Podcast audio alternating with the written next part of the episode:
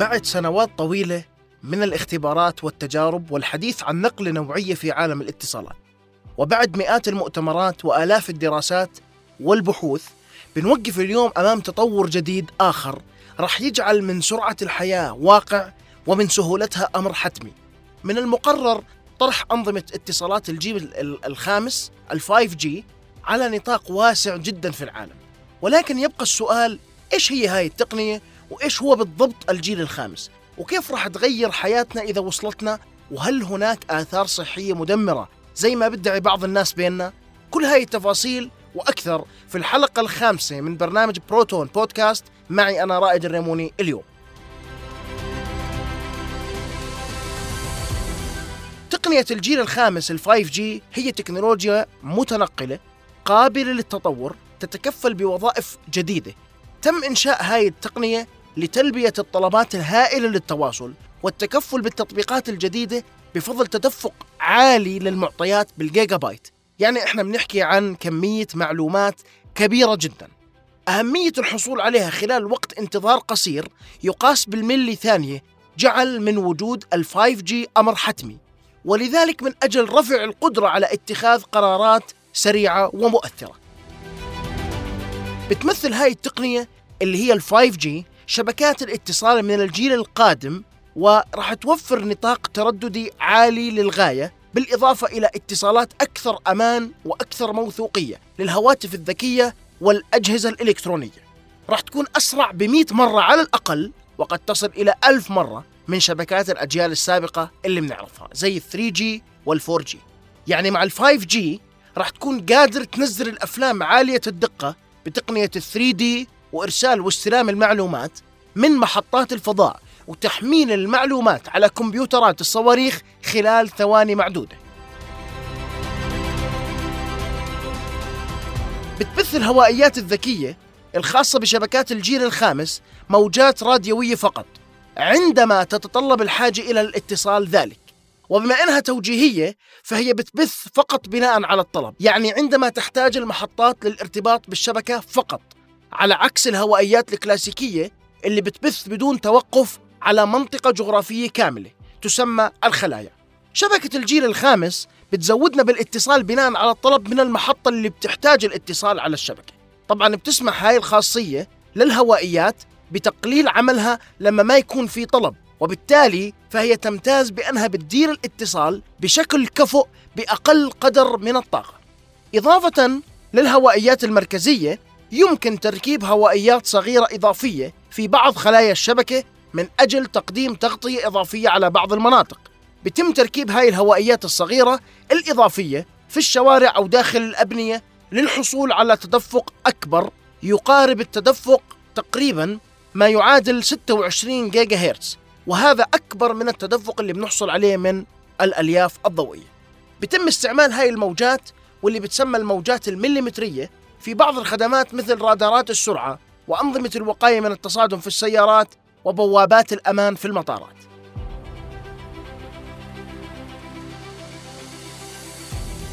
مزايا شبكات الجيل الخامس.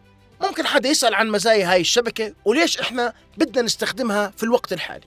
ال 5G نوع من أنواع التكنولوجيا المستخدمة في الاتصالات والمصممة من أجل زيادة السرعة وتقليل زمن الاستجابة وتحسين مرونة الخدمات اللاسلكية. بتتمتع هاي التقنية بسرعة قصوى نظرية ممكن تصل إلى حوالي 20 جيجا بايت في الثانية. سرعة مهولة جدا.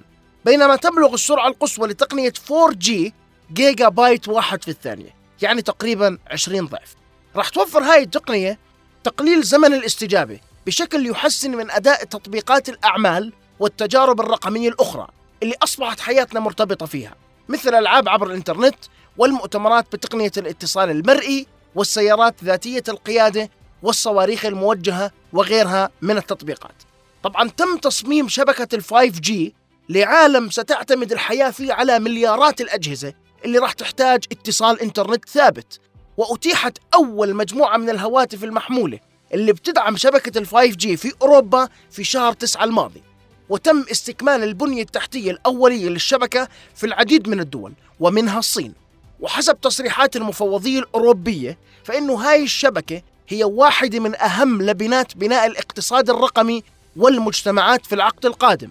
وقالت المفوضية أيضا أن الجيل الخامس اللي راح يسمح للأجهزة بمعالجة حجم هائل من البيانات بأقل قدر من التأخير راح يعزز تقنيات الذكاء الاصطناعي وكذلك الحوسبة الكمومية مع الوقت. وطبعا هذا راح يأثر بشكل إيجابي في النشاط الاقتصادي كاملا وفي البنية التحتية أيضا.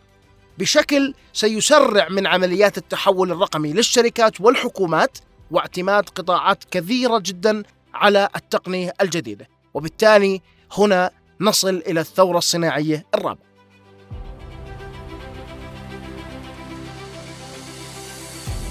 خليني أحكي لك أنه حاليا بتم تطوير تقنية ال 5G في جميع أنحاء العالم.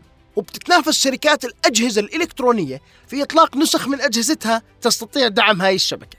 اعتمد الاتحاد الأوروبي خطة العمل الخاصة فيه لتطبيق هاي التقنية من سنة 2016 بهدف إطلاق خدمات الجيل الخامس في جميع دول الأعضاء الاتحاد الأوروبي والبالغ عددها 28 دولة مع نهاية 2022 على أبعد تقدير. متبوعة بتراكم سريع لضمان التغطية دون انقطاع في جميع المناطق الحضرية وعلى طول المسارات الرئيسية مع نهاية 2025 وبالفترة بين 2014 و 2020 صرف الاتحاد الأوروبي 700 مليون يورو على استثمارات التكنولوجيا واستثمر القطاع الخاص أكثر من 3 مليارات يورو في نفس المجال. ويقدر حسب تحليل أجراه النظام العالمي لرابطة الهواتف المحلولة أنه مع حلول منتصف العقد القادم راح يكون حوالي واحد من كل ثلاث مستخدمين هم مستخدمين للجيل الخامس. وتشير الأرقام إلى أن التقنية في أوروبا راح تكون حاضرة بنسبة 31% في عام 2025 يعني حوالي 217 مليون متصل. راح تتطلب عملية التحول إلى تقنية ال 5G إجراء تحديثات عبر بنية الشبكة. وراح يغطي معيار ال 5G نيو راديو وهو المعيار العالمي اللي بيوفر واجهة 5G لاسلكية هوائية أعلى قدرة وتوفر أطياف لا تستخدم في شبكات ال 3 وال 4G وستضم الهوائيات الجديدة تقنية تعرف باسم تقنية ميمو الضخمة واللي راح تمكن العديد من أجهزة الاستقبال والإرسال من نقل كمية ضخمة من البيانات في الوقت نفسه. ولكن تقنية ال 5G لا تقتصر فقط على الطيف اللاسلكي الجديد وإنما هي مصممة لدعم شبكة متقاربة وغير متجانسة تحتوي على تقنيات راح تزيد من النطاق الترددي المتاح للمستخدمين. ستكون بنى ال 5G عبارة عن واجهات محددة بالبرامج تدار فيها وظيفة العمل بواسطة البرامج وليس الأجهزة. وستمكن التطورات في الخدمات الافتراضية والتقنيات المستندة إلى السحاب الإلكترونية وأتمة التكنولوجيا المعلومات والأعمال. شبكة ال 5G من أنها تصبح شبكة رشيقة ومرنة وتوفر إمكانية الوصول للمستخدمين في أي وقت ومن أي مكان. ويمكن أن تنشئ شبكات ال 5G تركيبات شبكية فرعية محددة بالبرامج تعرف باسم شرائح الشبكة. وهاي شرائح الشبكة هي المناط بها تحديد وظائف الشبكة استنادا إلى المستخدمين والخدمات.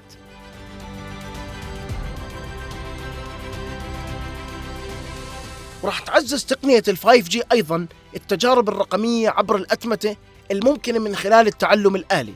وهي تستلزم تلبية متطلبات تسريع أزمنة الاستجابة حتى تصير ضمن نطاق أجزاء من الثانية زي ما هي في السيارات ذاتية القيادة وتدمج شبكة ال 5G ما بين الأتمتة مع التعلم الآلي والتعلم العميق والذكاء الاصطناعي في نهاية المطاف. وطبعا توفير حركة مرور البيانات والخدمات والإدارة الاستباقية سيحد من تكلفة البنية التحتية وسيعزز تجربة الاتصال.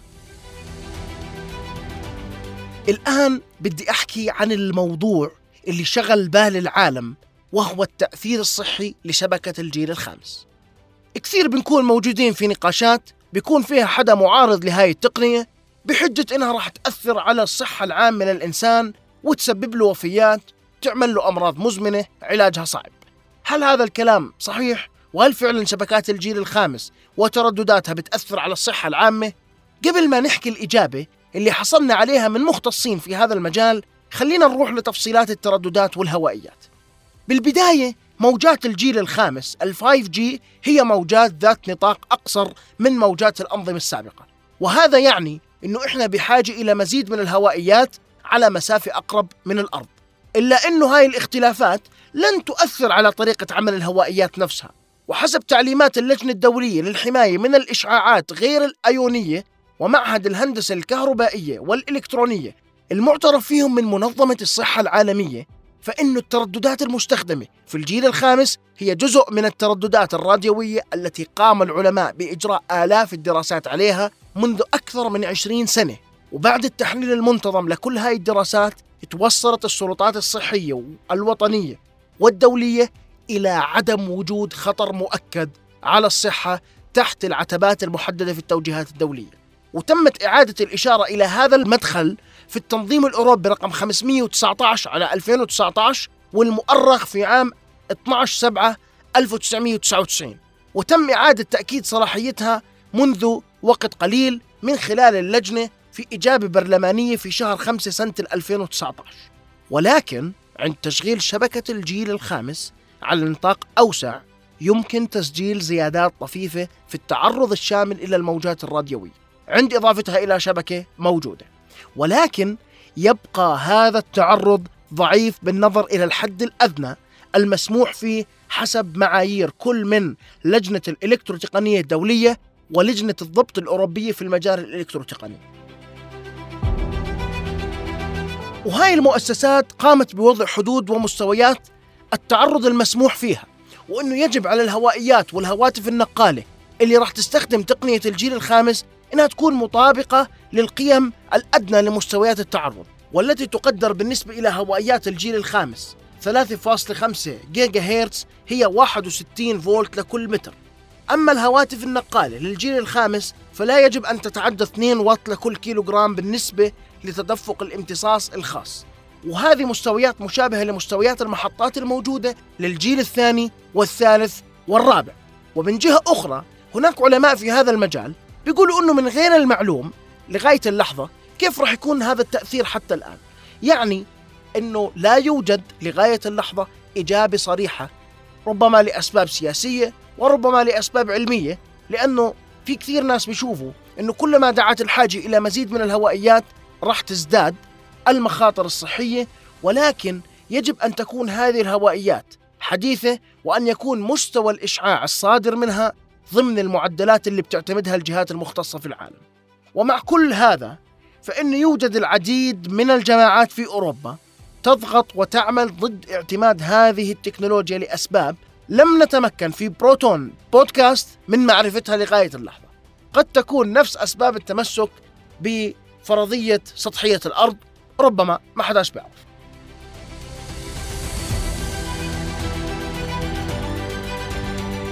كثير منكم ممكن يسألني الآن أو يسأل حاله إنه هل تعتبر بداية شبكة الجيل الخامس هي نهاية شبكة الجيل الرابع؟ في بروتون بودكاست زي العديد من المؤسسات ذات العلاقة لا نعتقد أنه تقنية الجيل الرابع راح تنتهي بهذا الشكل السريع ليش؟ لأنه اعتماد وتشغيل شبكة ال 5G لن يتم العمل فيه في وقت قريب وبشكل موحد في جميع أنحاء العالم ولذلك نعتقد إنه راح يستمر النظامين في الوجود بجانب بعضهم ولا سيما إنه في كثير من الأجهزة غير متوافقة لغاية اللحظة مع تقنية ال 5G ولا تدعمها وهذا راح يفتح الباب أمام الشركات اللي بتشتغل في مجال التصنيع التكنولوجي لمزيد من العمل من أجل الإسراع في إصدار هواتف تدعم الجيل الخامس.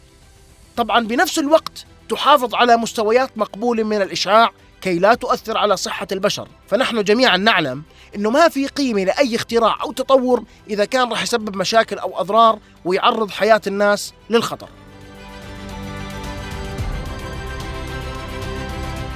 نوقف عند هذا الحد من هاي الحلقة من بروتون بودكاست معي أنا رائد الريموني على أمل انه تكون المعلومات اللي قدمناها اليوم مفيدة وجديدة. ونجدد العهد لنلتقي معكم في حلقة قادمة للحديث عن موضوع مهم جديد وجدلي يعطيكم العافية.